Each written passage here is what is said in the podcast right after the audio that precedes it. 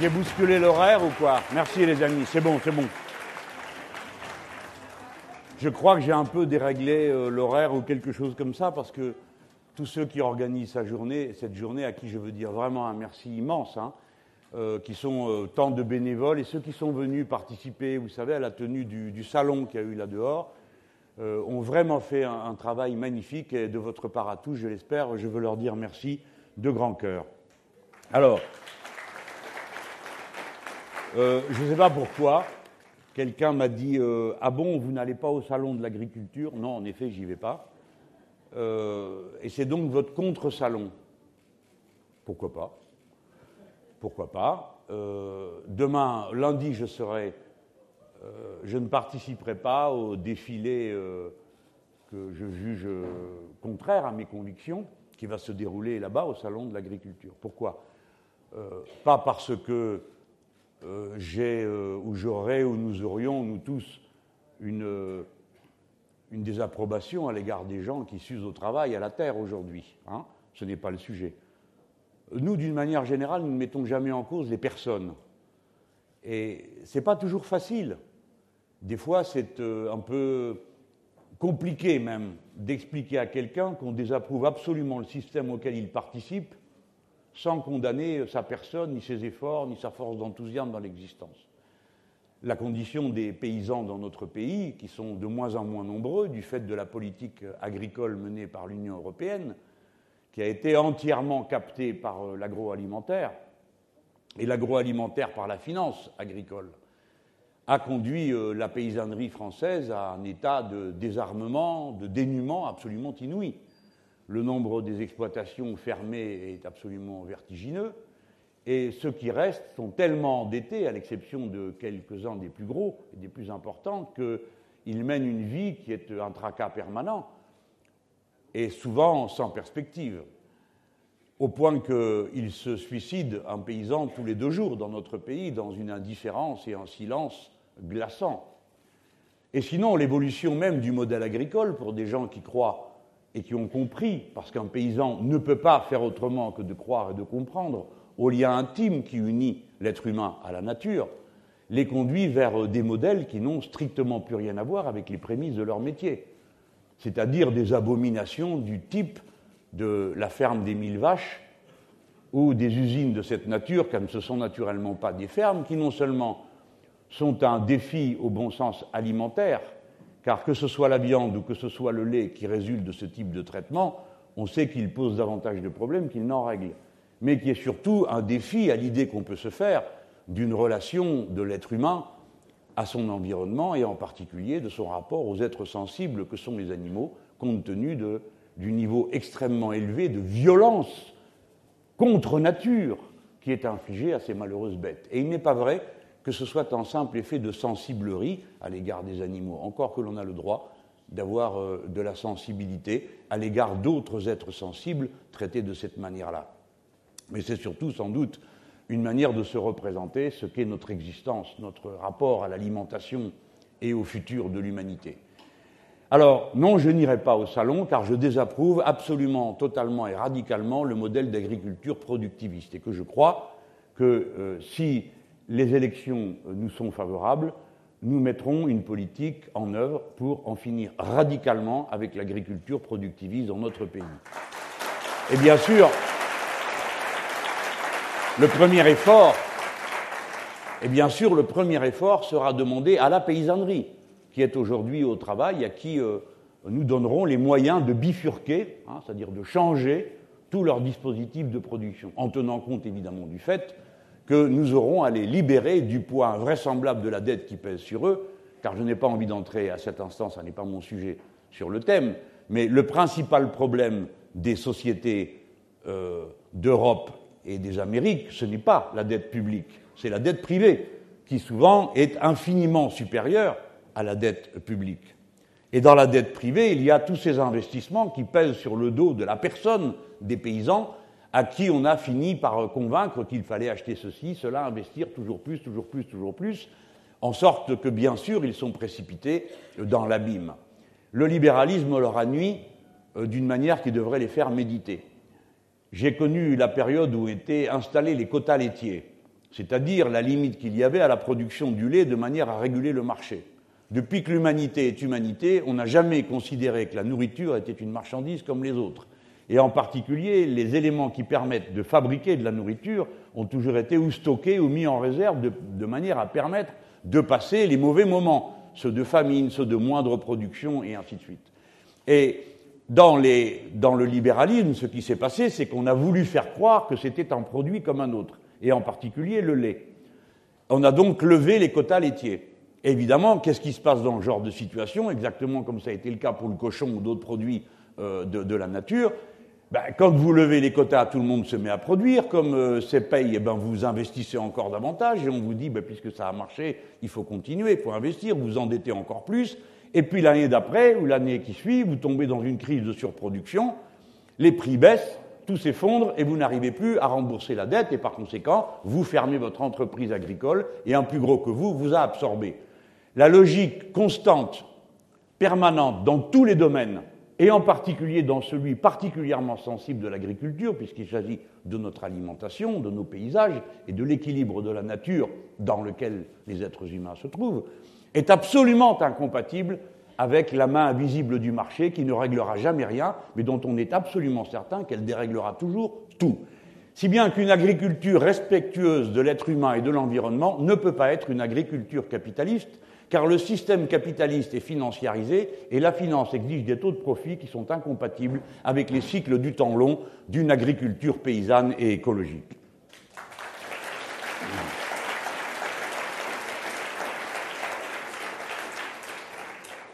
Le mot d'ordre clé qui vient après tout ce que vous avez euh, entendu au cours de cette journée, j'espère que vous en avez profité, c'était dans très haut niveau les différentes euh, conférences qui ont eu lieu avant mon intervention, euh, que j'essaye d'élever au même niveau. C'était dans très haut niveau. Et ça participe, Martine Billard en organisant cette journée avec les autres, avec les autres amis, l'idée c'est toujours la même, une campagne instructive. Quoi qu'il arrive, vous ne serez plus les mêmes à la sortie de la campagne que comme vous y êtes entrés. Parce qu'entre-temps, vous aurez appris, j'aurai appris, tous nous aurons mieux compris le monde dans lequel nous vivons et les solutions qui peuvent y répondre. Et nous les aurons communiquées à d'autres.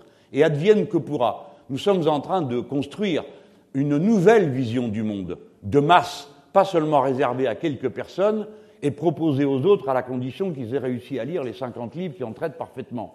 Nous sommes en train de faire vivre des mots d'ordre, des idées. Et à chaque étape, nous essayons de trouver, avec respect pour les autres, les formes qui permettent de rendre compréhensible ce dont nous parlons. Par exemple, quand, euh, pour parler des protéines, de la sortie des protéines carnées, je fais un article sur la salade au quinoa, j'accepte qu'on me moque, ça ne me dérange pas, mais je sais que je parle plus de cette manière-là qu'en faisant 50 démonstrations. Parce que beaucoup de gens n'avaient jamais entendu parler de cette histoire de protéines carnées avant que j'arrive avec ma salade de quinoa. Alors, comme ça paraît un peu improbable, on dit mais qu'est-ce qu'il a cet homme tout d'un coup? C'est un responsable politique, il veut être président de la République et vient nous parler de salade au quinoa. Mais oui, mais les gens comprennent, ils réfléchissent et il faut les respecter. Ce n'est pas parce que ce ne sont pas des spécialistes qui ne connaissent pas tous les mots qu'il faut faire comme si on pouvait se passer d'eux, parce qu'on ne pourra pas se passer de qui que ce soit pour changer le modèle productif dans lequel nous vivons. Il faudra qu'ils s'y mettent, parce que le changement du modèle productif, c'est pas seulement changer les process de production, c'est pas seulement changer les process d'échange, mais c'est aussi changer la façon de consommer. Et cette façon de consommer, ça renvoie une culture, à quelque chose qui est profond en nous, car nos papilles sont éduquées par un système productif.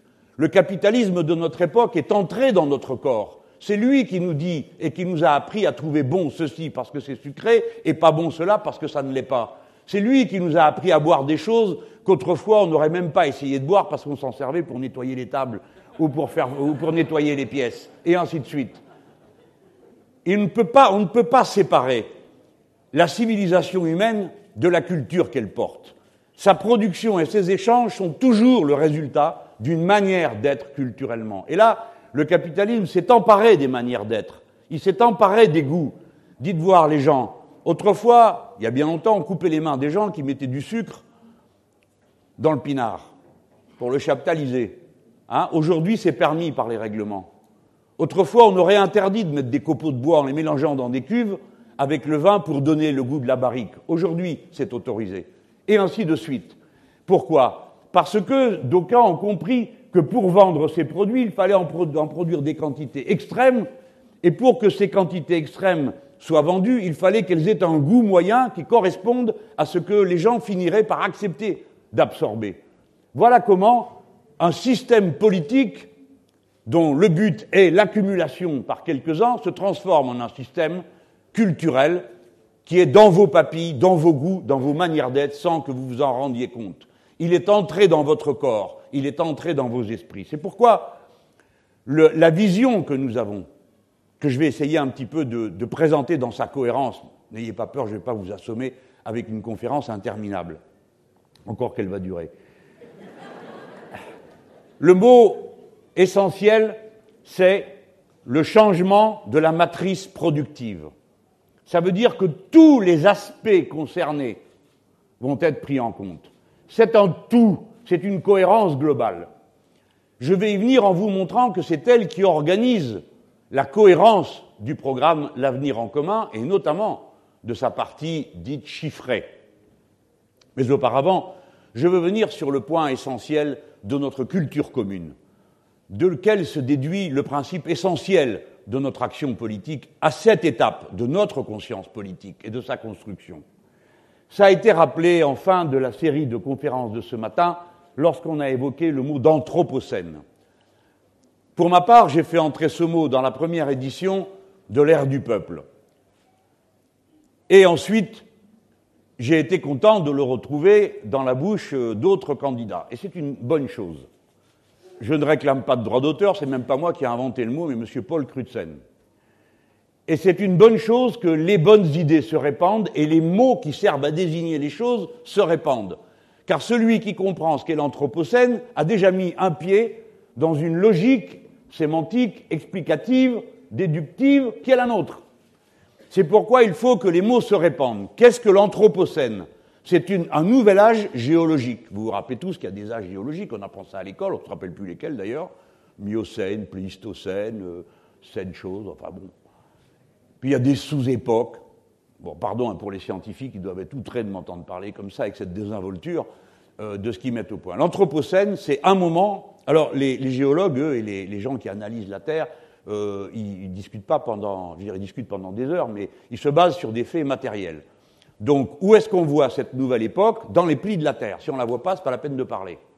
Donc, il y a des moments dans les strates où on voit qu'une variété d'animaux, une, de, fossiles ou un aspect, un matériau apparaît, et puis ensuite il disparaît. À la période suivante, il n'y est plus. Bon, bah, c'est une autre période. Eh bien, il y a une période qui s'appellera l'Anthropocène.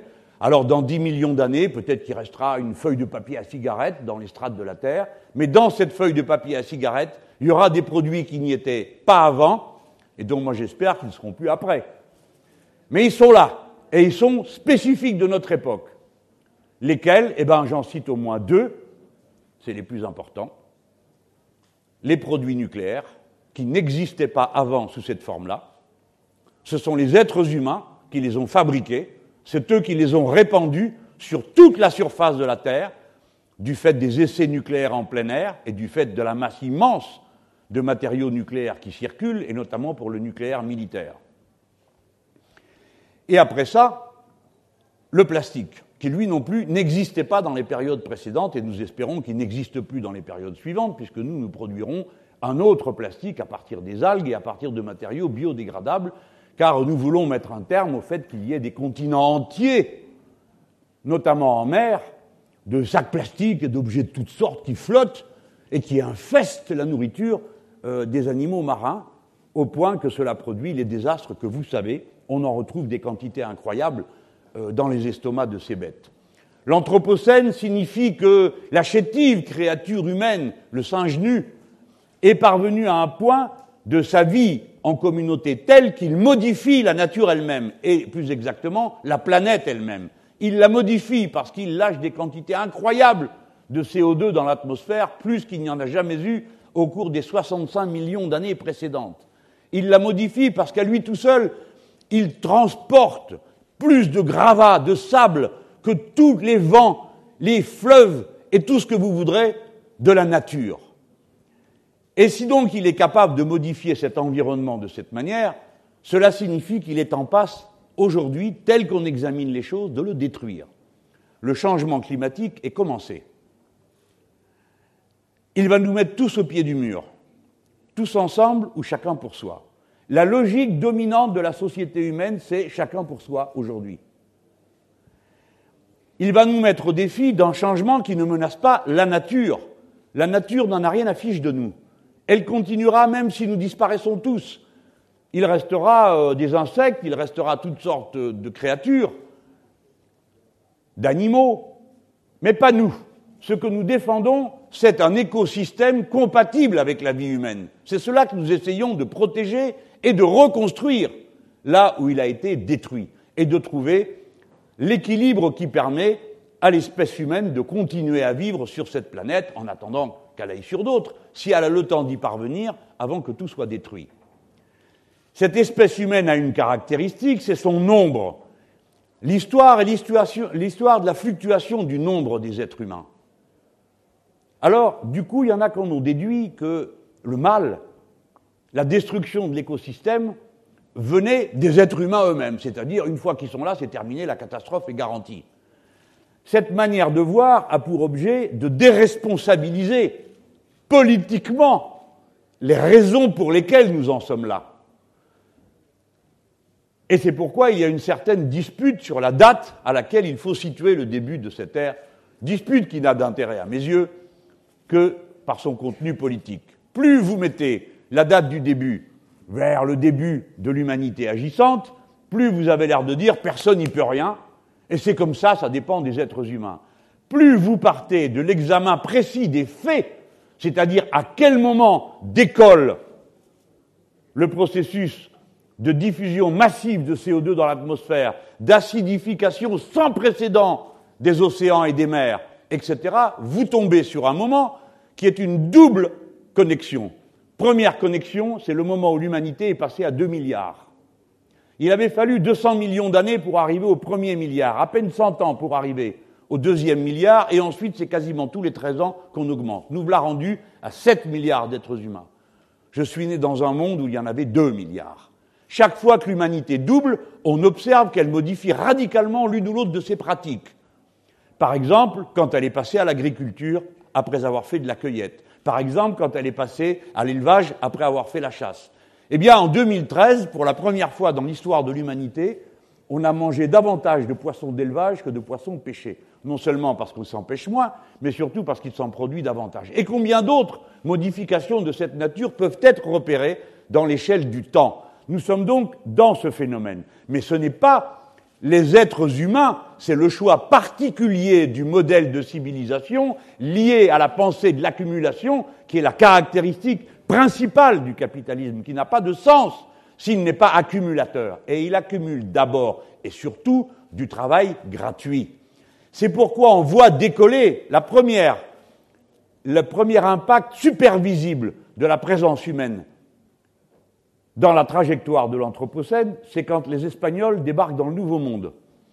Les maladies, davantage que la guerre et quoi que ce soit, et les microbes qu'on y amenait, phénomène purement biologique, ont décimé aux alentours de 45 millions de personnes.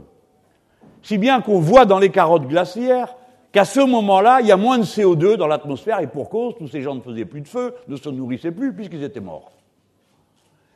Donc on a un repère qui confirme le rapport qu'il y a entre la forme de la civilisation humaine et son environnement global. Eh bien, nous voyons qu'à partir des années 50, décollent tous les phénomènes que je vous ai décrits en même temps que la population s'accroît, mais en même temps, en même temps que se produit l'accélération vertigineuse de l'accumulation capitaliste, jusqu'à des points que tout le monde connaît, qui est celui que nous avons sous les yeux aujourd'hui, qui accumule des milliards et des milliards et des milliards qui circulent dans la bulle financière, qui ne correspondent plus à aucune production, mais qui dominent toutes les productions du monde. Voilà l'état du moment.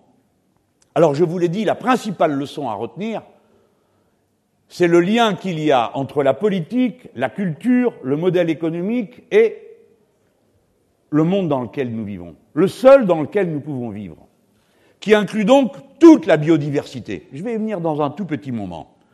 Mais je ne peux pas résister au plaisir de vous dire que vous n'êtes pas loin du donjon de Vincennes. Vous l'avez repéré en arrivant. Bon, quand on parle de donjon, on parle des fossés où il s'est passé des choses pas très drôles, notamment pendant la Deuxième Guerre. Mais ce n'est pas cet épisode-là que je veux évoquer. Je veux évoquer un épisode qui nous est venu à l'esprit tandis qu'on cheminait en venant ici. Benoît Schneckenburger, qui est, comme vous le savez, le responsable du service d'ordre de France Insoumise, mais qui est également docteur en philosophie. Et donc, ah ben c'est comme ça, et professeur de karaté. Il n'y a que chez nous que c'est comme ça, mais bon, il est les deux à la fois. Et professeur de philosophie. Et tous les deux, on discute et on dit, mais c'est bien là que Diderot a rencontré Rousseau. Mais oui, mais vous ne le saviez pas. Diderot, donc on est au XVIIIe siècle, est un des penseurs qui va euh, mettre en mouvement l'encyclopédie et la pensée matérialiste. Et il est en prison parce qu'il a sorti, je crois que ça s'appelle les lettres philosophiques ou les écrits philosophiques, je ne me rappelle plus, peu importe, qui est un, livre dans lequel il, euh, il, a essayé de faire ça anonymement, mais ça a été complètement raté, il a fini par se faire prendre. Et dedans, c'est un manifeste athée, matérialiste et naturaliste. Et il reprend les thèses de Newton et il, avance une idée qui, qui pour vous est banale, mais qui à l'époque est incroyable, qui est de dire il y a une productivité inventive de la nature. Il est en quelque sorte, je brutalise un peu les faits intellectuels, le précurseur d'une dialectique du hasard et de la nécessité. C'est-à-dire, euh, ben, les choses se passent, et puis là-dedans, la nature fait le tri, et ce qui était d'abord un monstre n'en est plus un à l'étape suivante, parce que la bestiole s'est acclimatée, et ainsi de suite. Et euh, au fond, Diderot, comme tous les hommes des Lumières, se disent, ben, du moment qu'on sait, ça va aller mieux. Parce qu'on le sait. Et ça a quand même à voir avec ce qu'on dit aujourd'hui, parce qu'aujourd'hui, vous avez des gens qui disent, mais bon, ben, si on écoute les savants, ça va s'arranger. Parce que les savants, ils savent, et puis ils vont nous dire, alors nous, on va dire, ah ben c'est bien, vous avez raison, on va le faire. Sauf que ça s'est jamais passé comme ça. Parce que les savants peuvent bien dire tout ce qu'ils veulent, à la fin, celui qui commande, c'est celui qui a le fric. Et si lui, ça lui convient pas, et si le système dominant, c'est l'accumulation, eh ben vous vous ferez aussi maltraiter que moi dans une émission de France 2.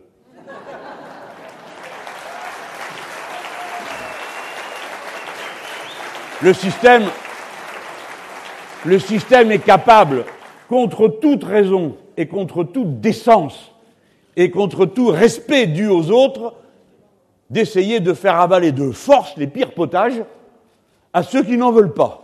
Eh bien, ce n'est pas d'aujourd'hui. Et donc Rousseau lui rend visite. Et au cours de la visite, il va se passer un, petit quelque chose qui va avoir des suites, mais Rousseau lui rend visite. Et la discussion roule sur ça. Est-ce que quand on va savoir, euh, ça va s'arranger? Là-dessus, Diderot lui dit, écoutez, il y, a, un texte formidable, une question formidable qui est posée par l'Académie de Dijon, vous savez, à l'époque, ça se faisait, et c'était sur les sciences, les arts. Et Rousseau dit, ah ben je vais le faire, je, vais, je vais écrire. Et la thèse de Rousseau dans ce texte, après cette discussion, c'est qu'il ne suffit pas de savoir, quand bien même les Lumières le croyaient à l'époque, que le progrès de la connaissance ne suffirait pas, qu'il y fallait une réforme morale et politique pour accomplir ce fait que ce qui se sait et qui est de l'ordre rationnel et de l'intérêt commun puisse entrer en application. Vous voyez ce cheminement, mes amis? L'un s'est dit, ah bah, si on sait, eh ben, ça va s'arranger parce que les lumières vont se répandre. Et l'autre dit, attention, ça ne suffira pas. Eh bien, moi, je vous dis de même, il ne suffira pas qu'on sache que nous sommes en train de rouler à l'abîme avec ce modèle productif, avec cette agriculture. Il ne suffira pas qu'on répète du matin au soir que jamais jusqu'à présent dans l'histoire de l'humanité, l'atmosphère n'a contenu 400, particules, 400 parties par million de CO2 comme c'est le cas aujourd'hui. Jamais auparavant. Et ceci est la garantie d'un changement majeur du climat mais de toute une série de paramètres liés à la nature, au point qu'on a parlé d'une sixième vague d'extinction des êtres vivants qui correspondait à l'ancien équilibre. Ça m'amène à dire que dans l'ancienne vision du monde, qui était celle de ma génération et de pas mal de gens qui sont ici dans cette salle, ou d'autres qui n'y ont pas pensé et qui croient que ces idées ont toujours cours, on ne comprenait pas l'intérêt général humain dans son contenu révolutionnaire. On pensait qu'il s'agissait simplement d'une catégorie philosophique, plus ou moins discutable. L'intérêt général humain est un fait objectif qui n'est plus discutable. si l'écosystème est détruit, tous les êtres humains, quelles que soient leurs idées, disparaîtront en même temps, quelle que soit leur position sociale. Dès lors, il y a bien un intérêt général humain, mais un intérêt général humain qui ne veut pas dire qu'il n'y a pas des conflits d'intérêts entre humains. C'est au contraire, il y a un conflit d'intérêts majeur entre êtres humains, et c'est au nom de l'intérêt général humain que nous allons essayer de le régler. C'est à cela que sert la politique. Mais à aucun moment nous ne devons perdre de vue que pendant des générations nous avons cru que ceux qui feraient l'émancipation de la personne humaine, ceux qui le libéreraient, ce qui lui permettrait de s'affirmer en tant qu'être pensant, on a pensé tout ce temps que ce serait en s'arrachant à la nature qu'on y parviendrait, qu'en quelque sorte la nature était le niveau primaire et quasi animal qui nous rabaisserait aussi longtemps qu'on ne chercherait pas à s'en arracher. Longtemps, l'idéologie du progrès a été une idéologie aveuglée sur la technique. On croyait que par essence, toute technique était bonne. Et nous autres, ceux de gauche, en tout cas les gens comme moi, je ne sais pas qui est dans la salle, on confondait le développement de la société, l'amélioration de la condition humaine avec le développement des forces productives. On ne croyait qu'à ça, le béton, l'électricité, et on pensait que comme ça, on réglerait les problèmes de l'humanité, avant de comprendre que non seulement on ne les réglerait pas, mais qu'on créerait des conditions épouvantables pour tous. Cette idée de s'arracher à la nature, qui était l'ancien paradigme, comme on dit, c'est un peu pédant, hein, l'ancien principe ou moteur ou mot d'ordre, hein, c'est là-dessus qu'il faut revenir. Et il faut aller à une autre idée. Mais quand j'y pense, il y en a parmi vous qui ont, lu le bouquin de Vercors, euh, Les animaux dénaturés.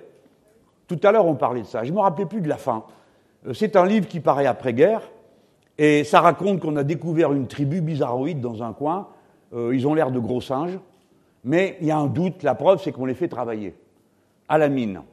Et il y a des gens qui disent mais c'est pas des animaux, c'est des êtres humains. Ah ben non, disent les autres, c'est des animaux. Ah ben non, c'est des êtres humains. Et voilà que, je ne vais pas vous raconter tout le bouquin, hein, voilà que vient à naître un enfant qui résulte de l'union d'une de ces personnes, qui s'appelle les tropies, je crois, et, d'un être humain, Homo sapiens. Et à la naissance, ça a été fait exprès, l'enfant est sacrifié. Et celui qui a fait le sacrifice va dire c'est moi qui l'ai fait. Donc vous devez m'inculper et vous me devez me condamner pour meurtre parce que c'est une personne humaine. Et un procès commence. Va-t-il être condamné parce qu'il a tué une personne humaine ou bien va-t-il être gracié parce que ça n'en est pas une Donc commence une grande discussion sur qu'est-ce que c'est être un être humain. Hein? bon, je vous le passe. Ce qui est intéressant, c'est la conclusion. Bien sûr, c'est un être humain. Mais pourquoi? Alors l'un dit c'est la forme du pied, l'autre dit c'est les mains. Alors il y a plein d'arguments hein, à chaque fois. Euh, on, évoque même le rire, parce que Rabelais dit que c'est le propre de l'homme. Non, euh, les singes se hein, à propos. J'aimerais bien savoir de quoi pour rigoler avec eux, mais bon, il y a peut-être une occasion perdue dans cette affaire. Hein. Et à la fin, ça se termine comme ça, c'est que quelque chose que ne fait aucune bête, dit le livre, hein, c'est un livre qui date de 1947 ou des choses comme ça, hein, quelque chose que fait aucun être humain, aucun autre être euh, à part les êtres humains, c'est cuisiner. Et ceux-là, là, les tropies, ils cuisinent. Ils fument euh, ce qu'ils mangent hein, sur, un feu. Et donc le juge en déduit que du coup, c'est des êtres humains parce qu'ils ont l'air d'apprécier différemment, ils discutent entre eux, on croirait des Français, euh, de ce qu'ils ont mangé euh, cette fois-là. Et j'aime pourquoi cette histoire m'est venue à, l'esprit? Parce qu'à la fin, ça se termine par une histoire de cuisine. Quand même, c'est un débat gros comme ça, hein, et ça se termine par c'est des êtres humains parce qu'ils font de la cuisine. Ben, mais ça nous rapproche de ce que vous venez de voir à l'instant à la télé. Vous voyez, mes amis, l'humanisation de la société est dans les assiettes. Et il est probable que la révolution citoyenne commence par les assiettes. Et je crois que c'est aussi vieux que l'humanité. Il doit bien avoir ici pourquoi. Vous le savez pourquoi.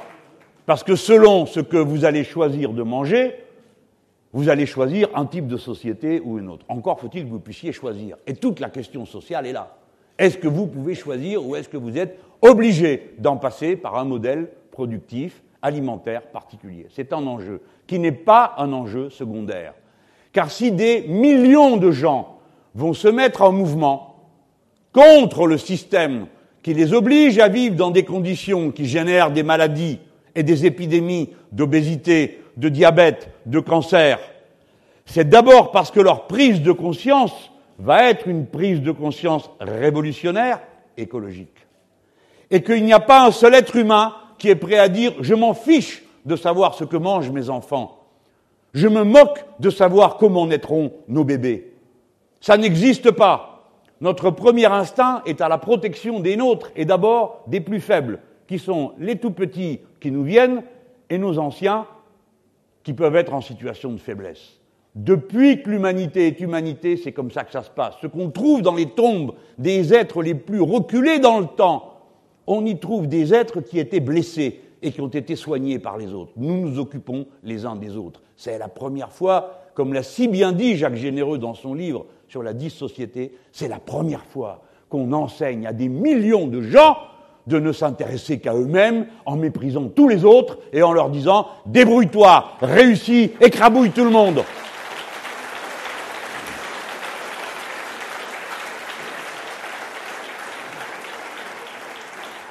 Donc, nous en tenons pour une autre cohérence. Changer la matrice productive. Et c'est ça, mes amis, qui donne la cohérence du programme L'avenir en commun. Vous savez que vous pouvez le, découvrir sur le site. Hein. Euh, ça s'appelle l'AEC, c'est ça, hein, l'avenir en commun.fr, qui est euh, le résultat du travail d'une personne qui a décidé de donner ce coup de main à la campagne. Et vous pouvez appeler, on peut l'applaudir. Vous pouvez vous entrer dans le, dans le site et puis vous appelez les mots, les questions qui vous intéressent, et la machine est faite d'une manière absolument extraordinaire qui vous permet de tout bien comprendre. Et puis nous avons déduit de ce programme L'avenir en commun des livrets, vous vous en souvenez. Il y en a maintenant presque 40 qui vont sortir. Et là, sur euh, l'ensemble des questions que nous traitons, il y en a quatre. Je vous invite à, à vous les procurer euh, en sortant d'ici Alors, c'est bon, c'est beaucoup, hein, je le sais bien, c'est beaucoup de textes. Moi-même, je vous avoue que euh, le programme, euh, l'AEC, ça va. Euh, j'ai tout suivi page à page, etc. Les premières brochures, j'y étais, mais alors maintenant, ça sort de tous les côtés. Bon, ce sont, j'ai confiance, pas toujours, mais écoutez, c'est un travail d'équipe. Ça n'existe pas, le génie qui à lui tout seul, c'est tout sur tous les sujets. Bon, ce n'est pas possible. Donc tous les livrets, ce que vous devez savoir, c'est qu'il y a derrière de, des collectifs extrêmement denses et larges. Hein. Et il faut respecter le travail des autres. Je vais vous dire, l'avenir en commun n'a strictement rien inventé. C'est juste une mise en cohérence d'idées qui viennent de la société d'une manière générale. Pendant toutes les années où il y a eu cet hiver de la pensée qui s'est abattu sur le courant progressiste, avant que l'altermondialisme vienne le revisiter, le bousculer, qu'on ait en France des associations comme Attac et les autres qui sont venus secouer tout le monde pour remettre tout le monde un peu à, réfléchir.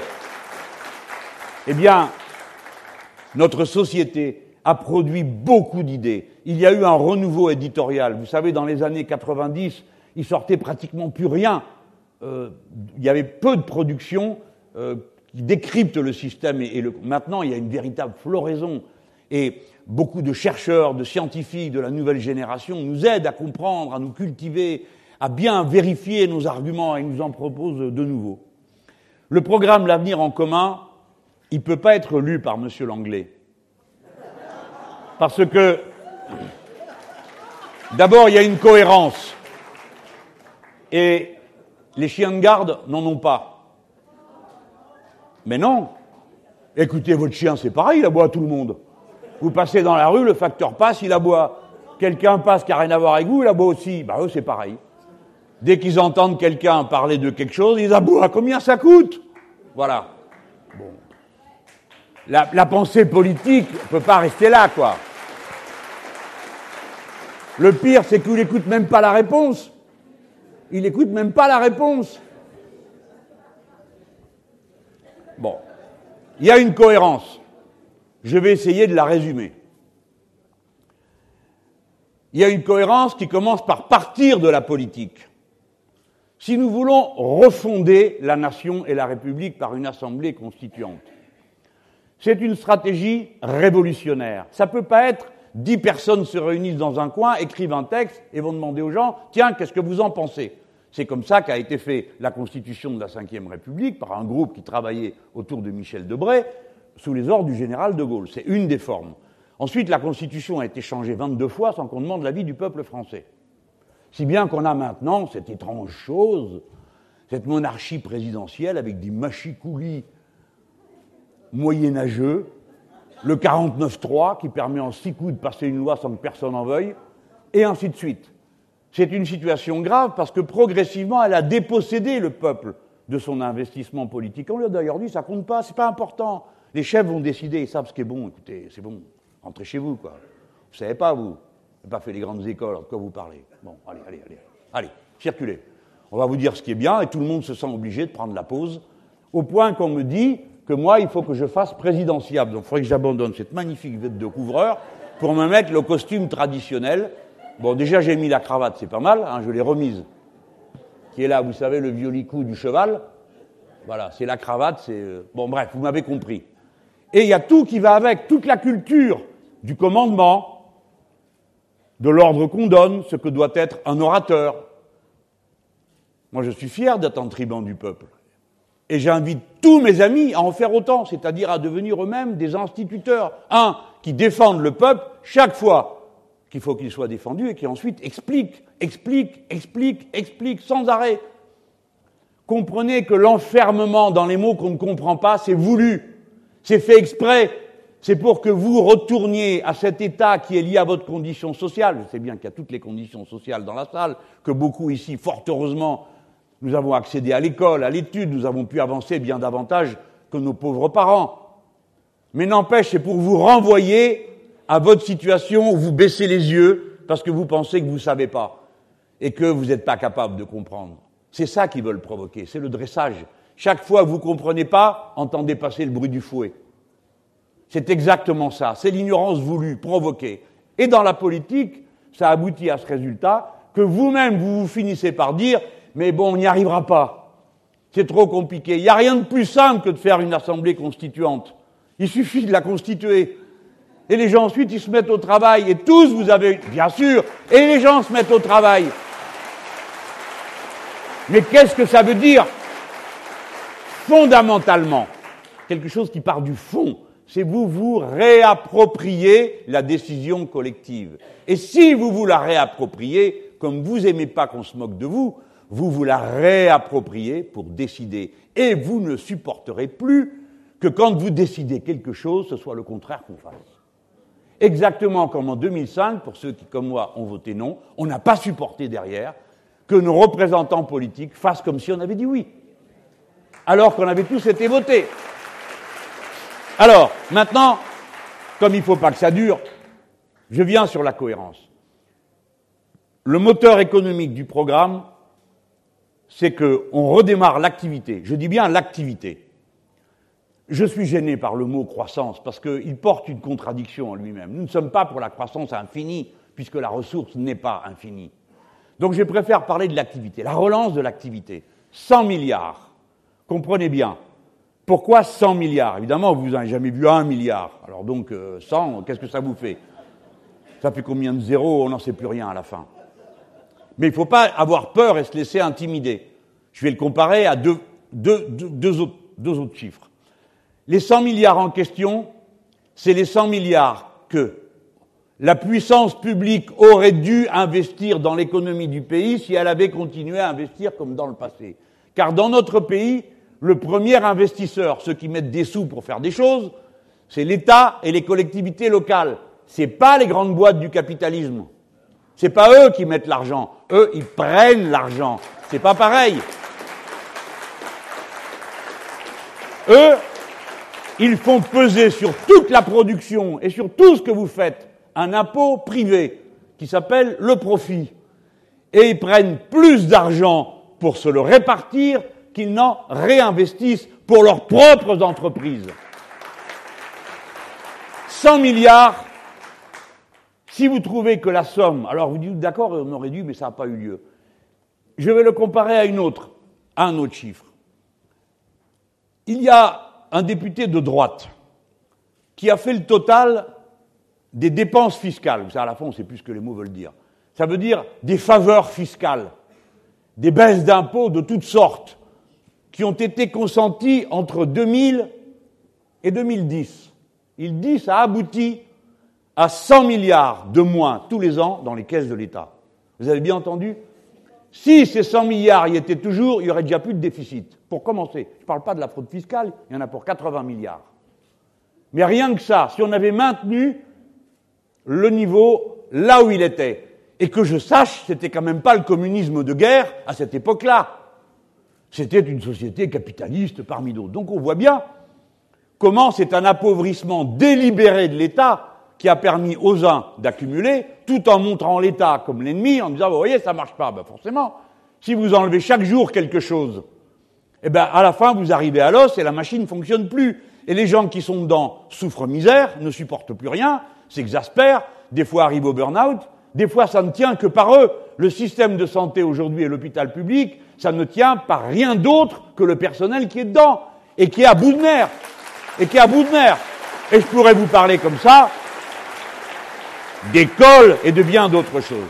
Voilà pour les 100 milliards. Une fois que vous prenez cette somme de 100 milliards, que nous n'aurons pas de difficulté à trouver parce que c'est de l'argent pour de l'investissement, ça n'est pas du fonctionnement, c'est pas pour payer des gens pour travailler, même si au bout du compte il y aura des gens qui travailleront. C'est de l'investissement. Avec ça, on va installer les ports dans lesquels on va mettre les navires de service qui vont faire la navette pour permettre de poser les éoliennes, les hydroliennes, je prends cet exemple-là c'est de l'investissement. Cet investissement, il va aller de manière fine, comme je viens de vous le démontrer à l'instant, sur des investissements qui ont un contenu écologiquement responsable. Par exemple, dans le bâtiment. Le bâtiment, vous, mais je pourrais prendre les éoliennes, c'est pareil. Vous ne délocalisez pas la production d'éoliennes parce que vous transbahutez pas depuis Shanghai ou Hong Kong des pales qui font 90 mètres de long ou alors elles arrivent dans un état où c'est plus des pales. Donc vous êtes obligé de les produire près des zones où elles vont être installées, et donc de les fabriquer là. Et vous avez intérêt à raccourcir tous les circuits, en particulier de rapprocher la production des aciers dont vous avez besoin pour faire ces pales. Évidemment, ça consomme beaucoup de travail humain. Mais si je prends l'exemple du bâtiment, c'est ce que je disais l'autre jour. L'exemple du bâtiment, il y aura construire, mais il y aura d'abord assurer leur étanchéité thermique, toutes ces choses qu'il y a à faire. Ça, vous ne le délocalisez pas. Ce n'est pas possible d'aller chercher à l'étranger ce que vous êtes en train de faire là, parce que c'est là qu'on va le construire. Ah oui, on peut aller chercher des ouvriers à l'étranger. Mais pourquoi faire? C'est ce qu'on a fait dans les années 70. C'est comme ça que, de propos délibérés, le patronat de ce pays a organisé une vague d'immigration qu'il a lui-même organisée avec des gens à qui on a raconté des histoires qui pensaient qu'ils allaient faire des tas de choses et qui ont fait tout ce qu'ils ont pu pour s'en sortir. Et ensuite, quand leurs familles sont venues, les enfants souvent ont fait des études et ils ont été brillants parce que les parents, pour eux, c'était leur accomplissement. Hein.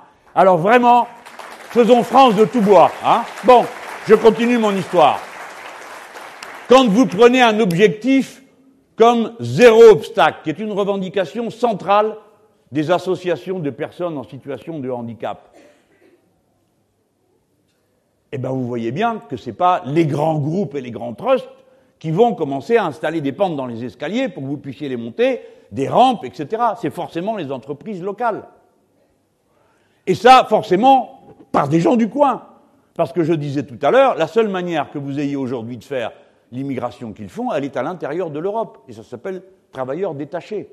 Et un travailleur détaché, c'est quelqu'un qui a un statut tout à fait particulier, c'est qu'il ne paye pas, son patron ne paye pas les cotisations sociales du pays dans lequel il est. Par conséquent, c'est le dumping social et le dumping fiscal qui est encouragé par ce type de pratique. Donc l'investissement, il va aller là où on a, on a la certitude qu'on va produire écologiquement de manière responsable et produire de l'emploi dans notre pays. Mais la cohérence ne se comprend que si on comprend le fil conducteur écologique de ce déploiement politique. C'est 3 millions d'emplois qui sont attendus de cette façon.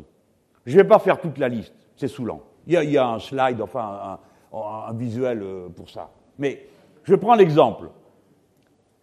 400 000 emplois paysans, puisque j'ai commencé par ça tout à l'heure. C'est l'évaluation de nos amis pour faire une agriculture paysanne écologique. C'est 400 000 emplois. Vous comprenez que Ces 400 000 emplois, il va falloir les trouver. Il va falloir proposer à 400 000 personnes d'aller à la Terre. Et c'est possible d'y aller si, un, leurs conditions sociales sont acceptables, leur niveau de formation, car croyez pas que l'agriculture bio, c'est les passants dans la rue qui savent la faire. Hein. Ça nécessite un certain niveau de connaissance, d'éducation et de qualification. Toutes les fermes que j'ai pu voir qui fonctionnaient en bio fonctionnaient avec des gens qui avaient fait des études. Vous aviez des BTS, c'est-à-dire des brevets de techniciens supérieurs, vous aviez des bacs pro, vous êtes des ingénieurs agronomes. Il faut une grande connaissance parce que non seulement il faut produire dans des conditions différentes, des fois il faut réparer la terre, car c'est le seul métier où vous réparez l'outil de production en même temps que vous produisez. Ça existe dans peu de métiers, cette affaire-là. Et en même temps, ça vous signale une chose, c'est que un modèle de production écologiquement responsable consomme du travail humain. Si vous pensez que c'est les robots qui vont produire de l'agriculture vivrière, vous vous trompez.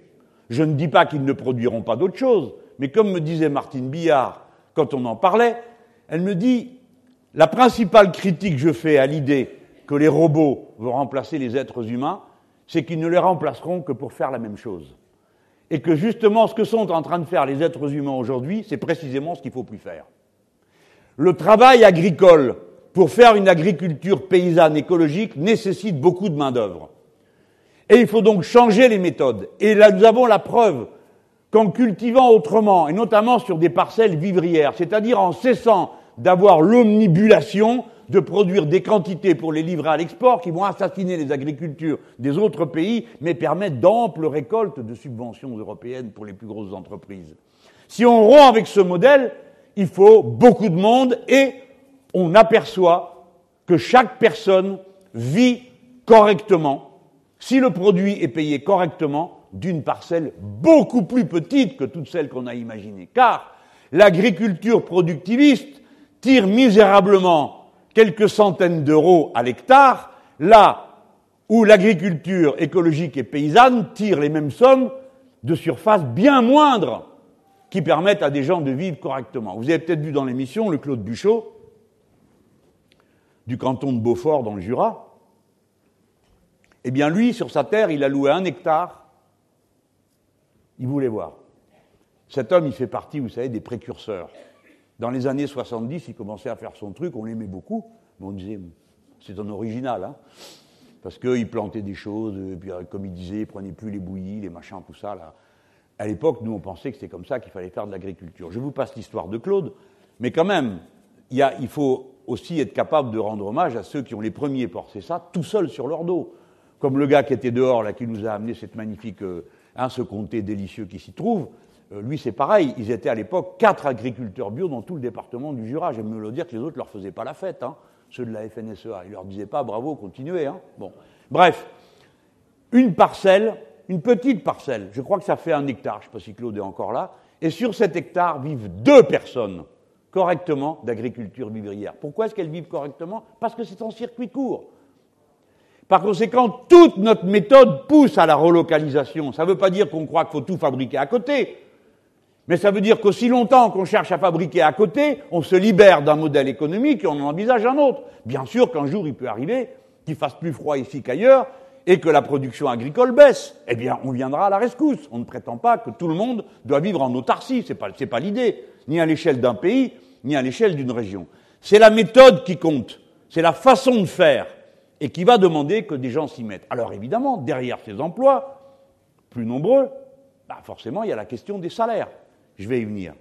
Mais ce que je veux vous dire, c'est qu'il y a une réponse concrète, pratique à toutes les questions que nous avons soulevées. Par exemple, si nous disons qu'il faut sortir des protéines carnées parce qu'elles produisent un modèle d'élevage moralement insupportable, parce que vous devez vous apercevoir que ce n'est pas vrai qu'on a toujours mangé autant de viande dans le passé, c'est le contraire. Parce que vous devez vous rendre compte que vos médecins vous disent qu'il ne faut pas en manger autant, et que si vous en mangez, il faut en manger qui soit de bonne qualité, et pas la chose qu'on vous amène, qui sont les abats des fermes des dix mille vaches et de l'écarissage quasiment qui vous est proposé. Bref. Il y a une réponse. Par quoi on va les remplacer? Tout à l'heure, vous avez vu quelqu'un vous défendre la spiruline. Eh bien, Alors évidemment, vous faites tout de suite les dégoûter, vous. Ben quoi? C'est un bon goût. C'est une affaire d'habitude. C'est une affaire de culture culinaire. Moi, j'ai pas pu manger les insectes. Alors, je vais pas trop me moquer de vous.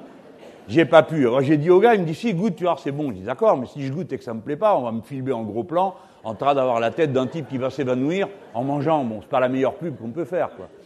Mais, l'exemple de la spiruline, vous avez compris. Nous avons la capacité d'installer des unités de production dans des tas d'endroits qui soient d'un bout à l'autre écologiquement tenables. Depuis la production de, de l'énergie qui va nous donner la chaleur, qui va nous donner le développement de la spiruline, et la spiruline va nous donner une proportion de protéines au kilo qui correspond à rien du tout par rapport à celle de la viande. C'est extrêmement supérieur, vous l'avez entendu de vos propres oreilles tout à l'heure. Il y a une réponse. De même, quand je dis, on va construire, tout à l'heure je passais dans un stand, on va construire de manière écologiquement responsable. Pas seulement écologiquement responsable, on va construire d'une manière radicalement nouvelle. Radicalement nouvelle.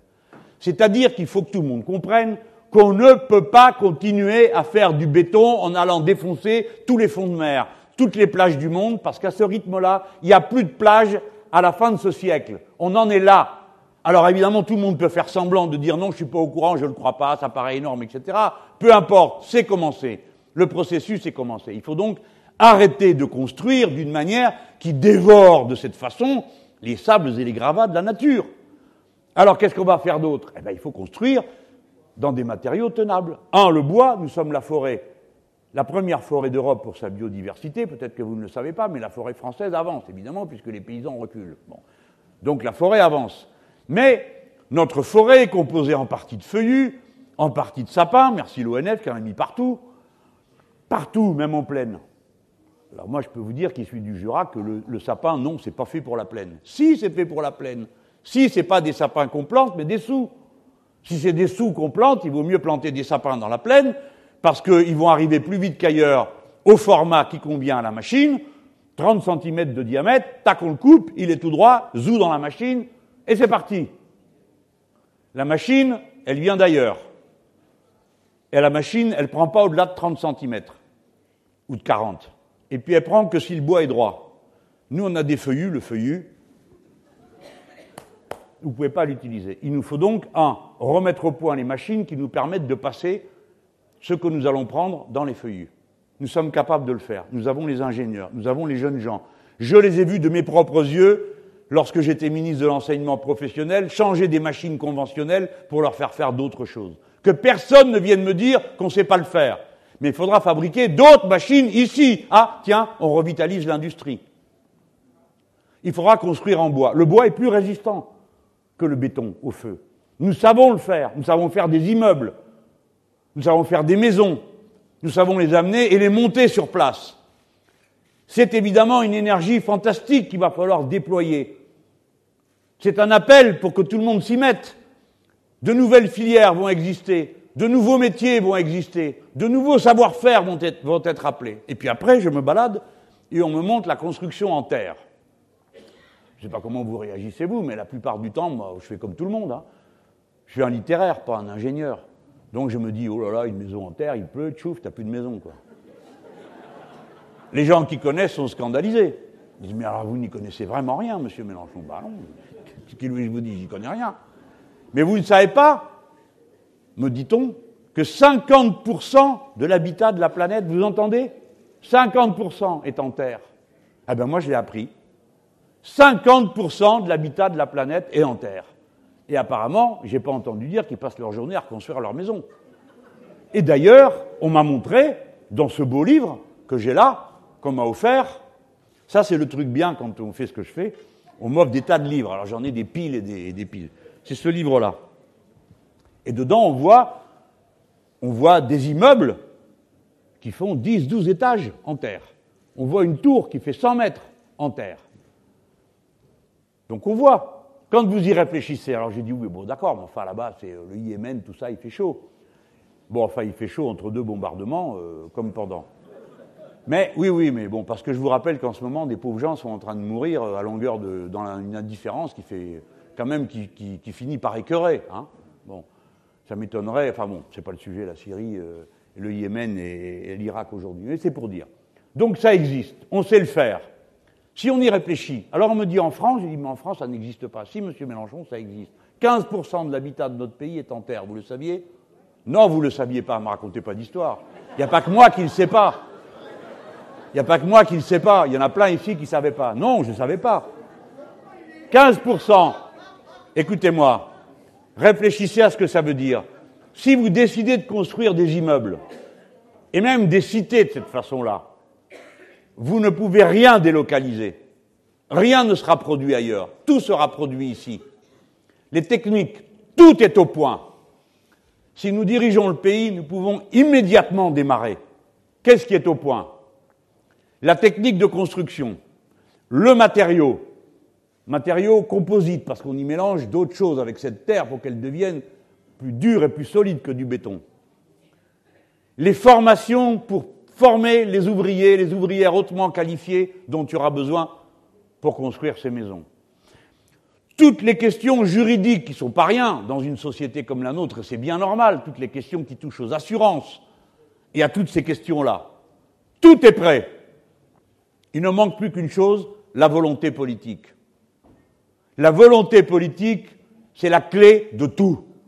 Nous savons tout faire. Et si nous décidons de faire des bâtiments qui vont partir de ces techniques, je l'ai pris exprès, cette technique et cette idée, parce qu'elle frappe l'esprit, parce que ça fait réfléchir, parce que tout d'un coup, ça nous met à côté des routines, qui est que quand on pense à une maison, on pense à du béton, on pense à, et voilà, aux choses qu'on a toujours vues.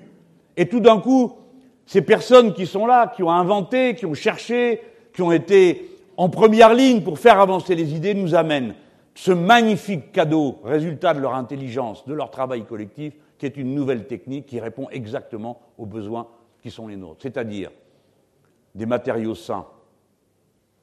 Le mode de construction actuel est malsain. Le PVC, tout le reste, toutes ces choses qu'il y a là, sont malsaines. La construction en terre est saine. Elle est sur le plan thermique extrêmement rentable, et ainsi de suite. J'ai pris cet exemple pour inciter à réfléchir, pour inciter à imaginer, mais aussi pour pousser à avoir confiance en soi. Nous savons faire, nous pouvons changer radicalement le cours de la civilisation humaine. Et si nous le montrons comme nous l'avons déjà fait en 1789, mes ancêtres n'y étaient pas, mais sans doute les vôtres, comme nous l'avons fait pour la terre entière, ça vaudra pour la terre entière. J'ai dit, si vous faites ça, vous êtes obligé de payer les gens. Par conséquent, il faut changer la clé de répartition entre le capital et le travail. Au cours des 30 dernières années, 10 points sont passés des poches des uns à ceux des autres. Il faut rétablir l'équilibre. Alors vous allez, c'est pas très révolutionnaire. Bah si, c'est quand même, d'ailleurs, vous n'avez qu'à voir, au premier euro, ils poussent des cris. Donc qu'est-ce que ça va être quand on va leur prendre quand même 120 euh, milliards, quoi? C'est ce qu'il faut. Vous n'avez pas vu déjà dans la presse, ils disent que ça y est, je vais rançonner tout le monde. Euh. Tout ça parce qu'on a inventé qu'il y aurait 14 tranches d'impôts et que donc tout le monde allait devoir contribuer en fonction de ses moyens et pas seulement de sa position sociale qui lui permet de s'évader. Et qu'avec l'impôt universel, et notamment même quand tu habites à l'étranger, tu payes la part que tu dois à l'État français, avec ça, ils peuvent aller, s'ils veulent, jusqu'en enfer, ils m'y retrouveront.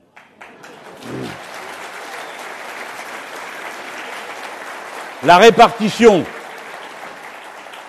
La bataille écologique contient la bataille pour la répartition différente de la production de la richesse entre le capital et le travail. On ne peut pas avoir une politique écologique si on n'a pas une compréhension de la nécessité anticapitaliste de la politique que nous devons conduire. Ça ne va pas ensemble.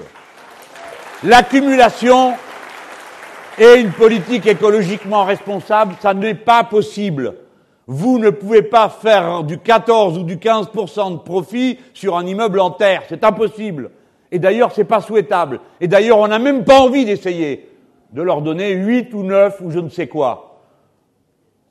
C'est ça qu'il faut bien comprendre. Donc vous voyez comment les questions se tiennent investissement, mode de production, emploi, salaire. Tout se tient dans la perspective écologique. Et maintenant, je peux regarder les autres indicateurs. Vous avez vu comment il s'est sauvé l'autre soir? Alors il était là avec ses deux paires de pompes, là. Le modèle capitaliste le plus vomitif de l'histoire. Nike.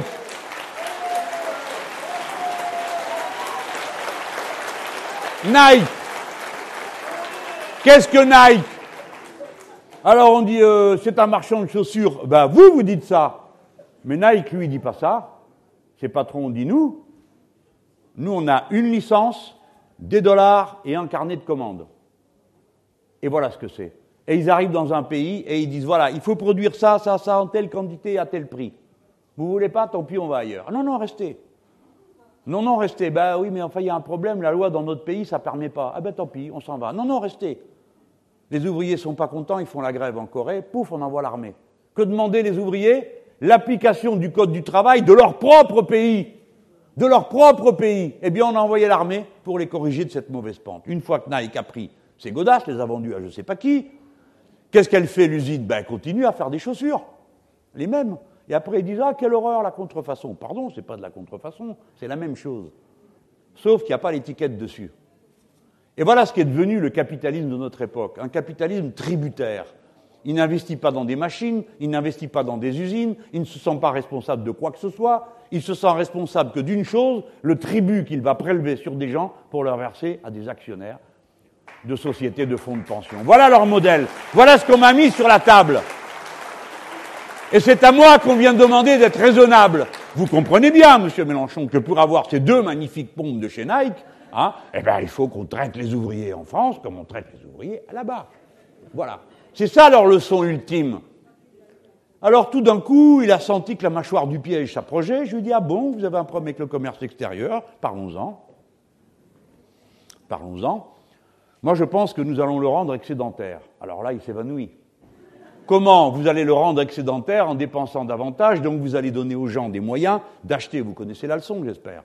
Comme les gens vont avoir le moyen d'acheter, puis que les gens sont des animaux, ils vont acheter n'importe quoi, hein, parce que ça leur plaît d'acheter n'importe quoi.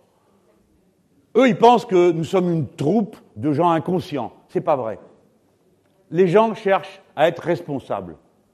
Les gens sont bienveillants. Les gens veulent s'occuper des leurs d'une manière honnête et digne. Voilà pourquoi les produits de l'agriculture bio se vendent de plus en plus alors qu'ils coûtent plus cher et que pourtant les gens gagnent moins. Eh bien, même dans cette situation, ils font tous les efforts pour se comporter normalement. Et maintenant, quand vous allez acheter un fichu t-shirt ou un machin qui vous coûte 3 ou 4 euros ou 10, je sais que vous commencez à avoir honte. Vous commencez seulement. Mais il faut avoir honte. Moins cher, c'est toujours cher pour quelqu'un. Moins cher, c'est de la souffrance à un bout, de l'esclavagisme à un bout, c'est du dégât naturel. Voilà ce que veut dire moins cher. Sauf quand on arrive à faire un bond, un saut technologique. Mais la chose vaut ce qu'elle vaut. Et le capitalisme s'est construit d'âge en âge sur l'accumulation, l'appropriation du travail gratuit des gens. L'esclavagisme a joué un rôle central dans la première phase de l'accumulation capitaliste parce que c'était l'appropriation du travail gratuit ou semi-gratuit des esclaves. Et ainsi de suite. Sans cesse, il n'a cessé d'aller à la recherche de travail gratuit en quantité toujours plus grande, c'est-à-dire payer des gens bien moins, bien moins, bien moins, toujours bien moins que la valeur de ce qu'ils produisaient. Alors pourquoi nous allons mettre les comptes d'aplomb? Parce que les gens que vous allez mieux payer vont essayer de se comporter d'une manière plus responsables dans leurs achats. Et ils vont favoriser ce qui leur semble être de bonne qualité pour eux. Déjà, ils vont demander et exiger des produits qui durent plus longtemps. C'est pourquoi l'une des premières choses que nous ferons pour remettre de l'ordre dans toute cette pagaille, ça va être d'interdire l'obsolescence programmée et d'augmenter les dates d'assurance des produits sur des périodes de plus en plus longues. Et venez pas me dire qu'un Venez pas me dire qu'un frigo est condamné au bout de 4 ans ou 5 ans, comme c'est le cas aujourd'hui, parce que moi j'en ai acheté un il y a 30 ans et il marche encore. Donc c'est pas vrai qu'on sait pas le faire. Me dites pas que la machine à laver Whirlpool, la seule chose à quoi il faut penser, c'est d'aller la foutre en Pologne pour profiter du dumping social, parce qu'il n'y a rien de plus techniquement ni humainement en Pologne qu'il y a en France. La seule chose qu'il y a, c'est que c'est moins cher parce que là-bas ils tirent la langue plus long. Et la machine qu'on va produire, le premier souci qu'on a, c'est qu'elle dure plus longtemps. Alors ça ne marche pas avec le capitalisme habituel qui fait que vous devez consommer, jeter, consommer, jeter, consommer, jeter, et courir tout le temps derrière votre vie, non pas comme ce que vous faites dans la vie, ne pas être décrit par vos actes, par vos sentiments, par vos créations, mais être défini par ce que vous consommez et ce que vous possédez et ce que vous pouvez afficher, car les consommations ostentatoires sont le maximum de l'idéal de vie que propose le capitalisme à notre époque. Comment on va guérir la comptabilité? Alors tout d'un coup, voilà qu'il change de sujet. Vous l'avez vu l'autre soir, je vous commente l'émission. Hein. Vite, vite, il s'est dit, je vois dans ses yeux qu'il va me trouver quelque chose. Bah oui. Je lui ai dit, à votre avis, cher monsieur, qu'est-ce qui fait le déficit commercial de la France? 50%. Pétrole, gaz, uranium. On sort du nucléaire, plus besoin d'uranium. On lance le process de la méthanation, plus besoin de gaz. On sort des énergies carbonées, plus besoin de pétrole. C'est écrit dans l'autre page du livre. 100% renouvelable égale la fin de ces trois trucs. Progressive, bien sûr, pas en cinq ans, mais la fin. Donc, nous y mettrons de l'ordre. Et dites-vous bien que ça ira plus vite que ce qu'il croit. L'année dernière, il s'est installé en énergie alternative dans un pays qui fait pas beaucoup d'efforts pour ça, l'équivalent d'un réacteur nucléaire. L'année dernière, en France, l'équivalent d'un réacteur nucléaire. Le Chili, qui n'est pas la première puissance mondiale, a réussi à se libérer absolument et totalement au point que l'électricité a été gratuite cette année, compte tenu de la quantité qui a été produite par le photovoltaïque. Mais nous, nous ferons aussi de l'énergie propre de cette façon-là, parce que l'énergie tirée des panneaux photovoltaïques, elle n'est pas entièrement propre. Mais nous avons une méthode, nous avons des brevets, ce sont les panneaux luminescents qui s'intéressent à la lumière et pas seulement au soleil. On sait le faire. On a une boîte qui s'appelle Nexis qui le faisait. Il y avait une chaîne qui était montée. EDF l'a fermée. Les brevets sont restés à EDF. Je les informe que si jamais on retrouve le brevet quelque part ailleurs dans le pays, moi je saurais retrouver qui l'a vendu. Et peut-être que ça sera le même que celui qui a fait fermer l'entreprise Nexis, le début d'entreprise. Il faut bien que tous ces gens sachent que le pillage et l'impunité est terminé s'ils ont un gouvernement de notre nature.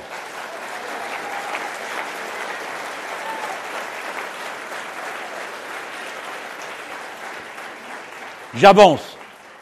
Là, je viens de vous parler d'un des éléments. Vous savez, eux, ils ne connaissent que la comptabilité au point d'oublier l'économie. Bien sûr, dans l'économie, il y a de la comptabilité. Mais l'économie, c'est d'abord l'économie, c'est-à-dire les êtres humains produisant et reproduisant leur propre existence matérielle. Pour ceux qui connaissent les anciens textes, hein. ben, ça tient en une formule. La comptabilité, c'est après, on enregistre, on constate, on organise, on équilibre, etc. Mais d'abord l'économie.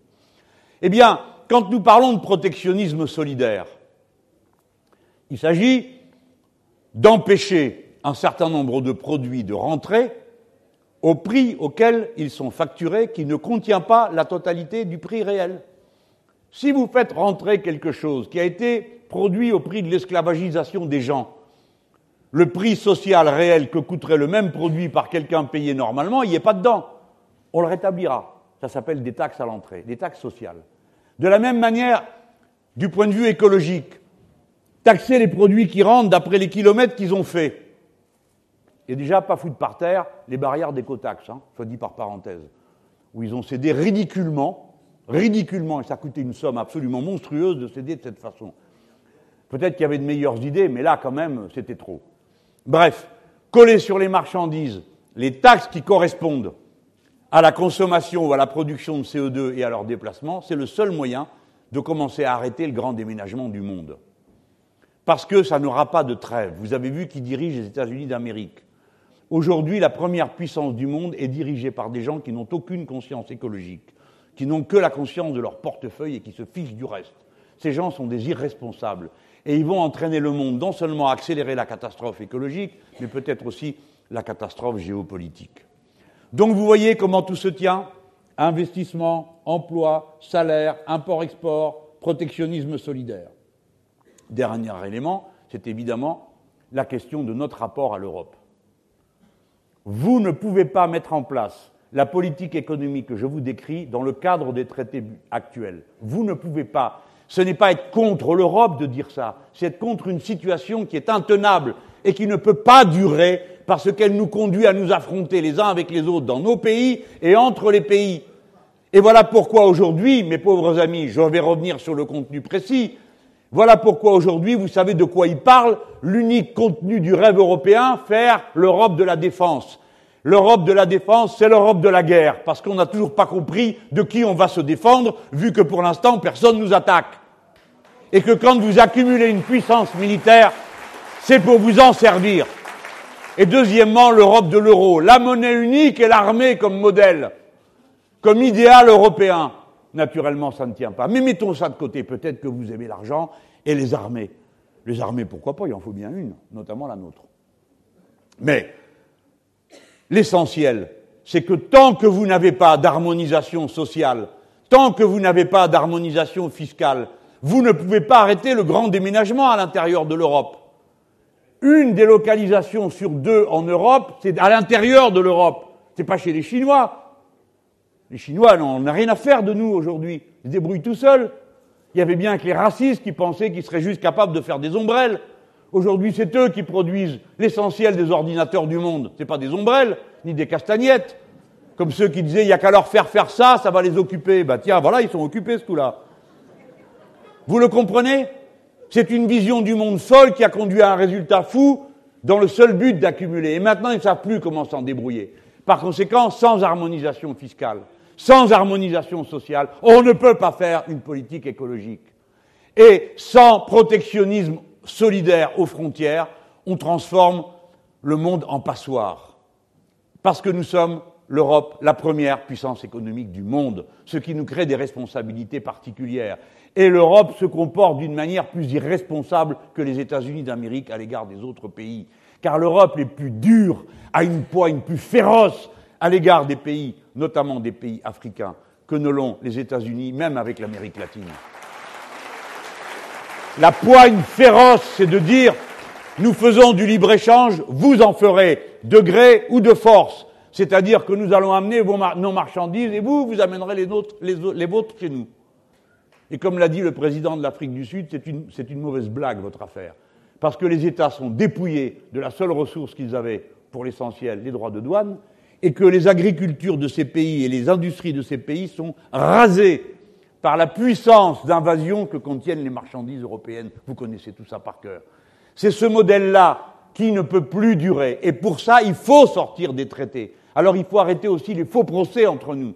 Le dire, ce n'est pas s'opposer à la coopération et à la collaboration des peuples en Europe, c'est le contraire, c'est la vouloir. Et c'est refuser un modèle où tout le monde saute à la gorge de l'autre parce que celui-ci est moins payé que l'autre et c'est donc lui qui aura l'usine et le droit d'avoir une vie décente.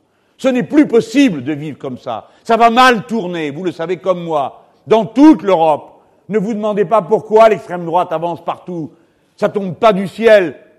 Ça tombe comme résultat de cette stratégie de tension organisée partout. Et ensuite, des missions lamentables comme celle à laquelle j'ai été traîné l'autre soir, où l'on passe toute la soirée à valoriser l'extrême droite, et quand par hasard on arrive à parler d'autre chose, on vous le ramène pour comparer d'une manière ignoble la politique qui est la nôtre et celle de l'extrême droite, en oubliant le fond du fond, c'est que ces gens-là veulent une société ethnique, alors que nous sommes des républicains.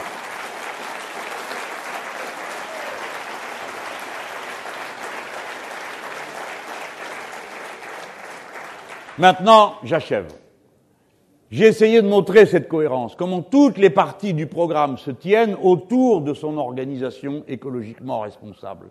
C'est ça qui permet de comprendre comment on passe d'une case à l'autre à l'intérieur de ce programme. Mais au fond, nous voici revenus au débat qui naît de cette rencontre dans le donjon de Vincennes. Les êtres humains sont des êtres de culture, mais il ne suffira pas que leur bienveillance s'exprime pour que la société change. Les intérêts qui sont aux prises sont très puissants. Et ce n'est pas en leur expliquant pourquoi la situation est insupportable que ça va la leur rendre insupportable, parce que pour eux, précisément, elle est très supportable du fait qu'elle est insupportable pour vous. Il y a là une contradiction totale entre le 1% qui s'approprie tout, les 80 personnes qui, à elles toutes seules, possèdent autant que la moitié de l'humanité, et cette moitié de l'humanité et ce 99%, le peuple. Mot qui, au XVIIIe siècle, à l'époque où se rencontrent Diderot et Rousseau, n'a pas évidemment le même sens qu'aujourd'hui. Nous nous parlons de cette immensité humaine regroupées dans ce qu'on continue à appeler des villes, mais qui n'a plus aucun rapport avec ce qu'était la ville il y a fût même 50 ans. Ces immenses conurbations, 5, 6, 10, 50 millions d'habitants, 75% d'entre eux se retrouvant bientôt au bord de la mer, neuf des grandes métropoles du monde au bord de la mer, laquelle mer est en train de monter, et qui va générer 250 millions de gens qui vont se déplacer du fait du changement du climat, etc., etc. Nous voici donc venus au moment où la transformation à laquelle il faut procéder est une transformation globale. Il ne suffira pas de changer les modes de production, même s'il est indispensable de le faire. Il faut changer les modes de consommation. Et pour changer les modes de consommation, il faut répartir différemment le nécessaire pour vivre entre tous ceux qui ont à vivre et à éduquer les leurs.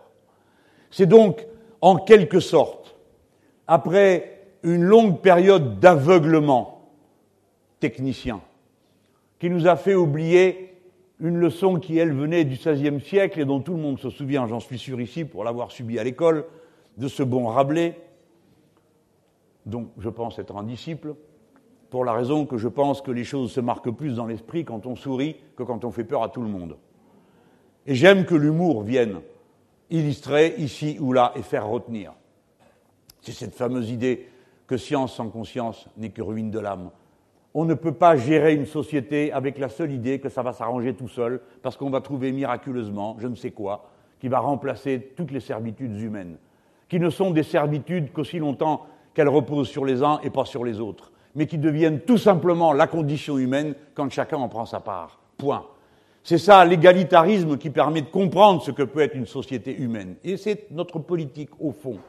Après qu'on se soit vu déposséder du temps, des saisons, les saisons n'existent plus, puisqu'en toute saison, on mange de tout. Autrefois, on savait, nous autres les Français qui nous intéressons surtout à la nourriture, on savait les saisons avec ce qu'on mangeait. Les saisons ont disparu. Le temps a disparu. Il n'y a plus ni nuit ni jour dans certaines activités humaines. Jusqu'ici, entre ceux qui travaillent et sont appelés à travailler la nuit, il n'y a plus de rythme, même le dimanche, même le samedi. L'argent commande tous les rythmes. L'argent du temps très court établit sa domination sur tous les temps sociaux dans la société.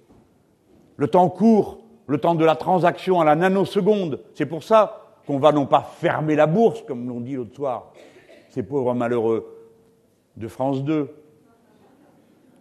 mais interdire la cotation en continu, et ainsi de suite.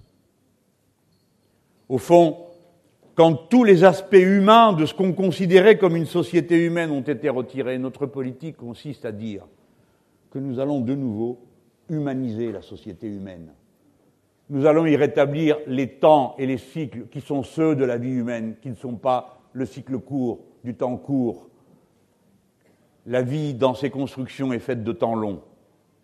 L'espèce humaine s'est constituée comme elle est dans le temps long, pas dans l'instant. Et la nature elle-même est le cycle du temps long. Se réapproprier ce temps long pour pouvoir maîtriser le devenir des humains, nécessite qu'on abolisse la dictature du temps court. Et la dictature du temps court, c'est la dictature des actionnaires, du profit immédiat, de la rentabilité immédiate, de la consommation spontanée, tout de suite, tout le temps, maintenant, la nuit, le jour, et jeter, jeter, jeter sans arrêt davantage des quantités considérables de choses qui feraient le bonheur de combien de monde si nous étions moins grossiers, moins vulgaires, et si nous y étions conduits, si nous n'y étions plus conduits par tout un système. Bref, voilà. C'est ça le monde et le sens que nous faisons. Non, nous ne construirons plus jamais avec l'idée d'une rupture avec la nature pour construire notre émancipation. L'idée qu'on s'émanciperait en rompant avec la nature est l'idée avec laquelle, à laquelle nous devons renoncer. Et c'est pourquoi le symbole que nous avons adopté pour cette campagne, c'est l'idée de reconquête de l'harmonie entre la nature et les êtres humains. Le phi que vous voyez là, et pas seulement le phi de philosophie, amour de la sagesse, pas seulement un résumé assez bien trouvé de France Insoumise, phi, c'est, paraît-il, en plus de l'amour de la sagesse, à condition qu'on sache qui est sage, c'est celui de l'idée d'une harmonie. Le phi, paraît-il, correspond à la proportion harmonieuse, qui statistiquement vous semble harmonieuse chaque fois qu'on vous la présente. C'est ce fameux nombre d'or, comme on dit. Le phi essaye d'exprimer le projet ultime de l'avenir en commun, le projet ultime auquel nous aspirons, non seulement, pas seulement politiquement, mais philosophiquement, moralement, exactement comme le disait Rousseau. Il ne suffira pas qu'on sache ce qui est bon, il faut une réforme morale et politique jusqu'au bout. Et de ce point de vue, si elle était bien préparée par Diderot, c'est quand même Rousseau qui avait raison.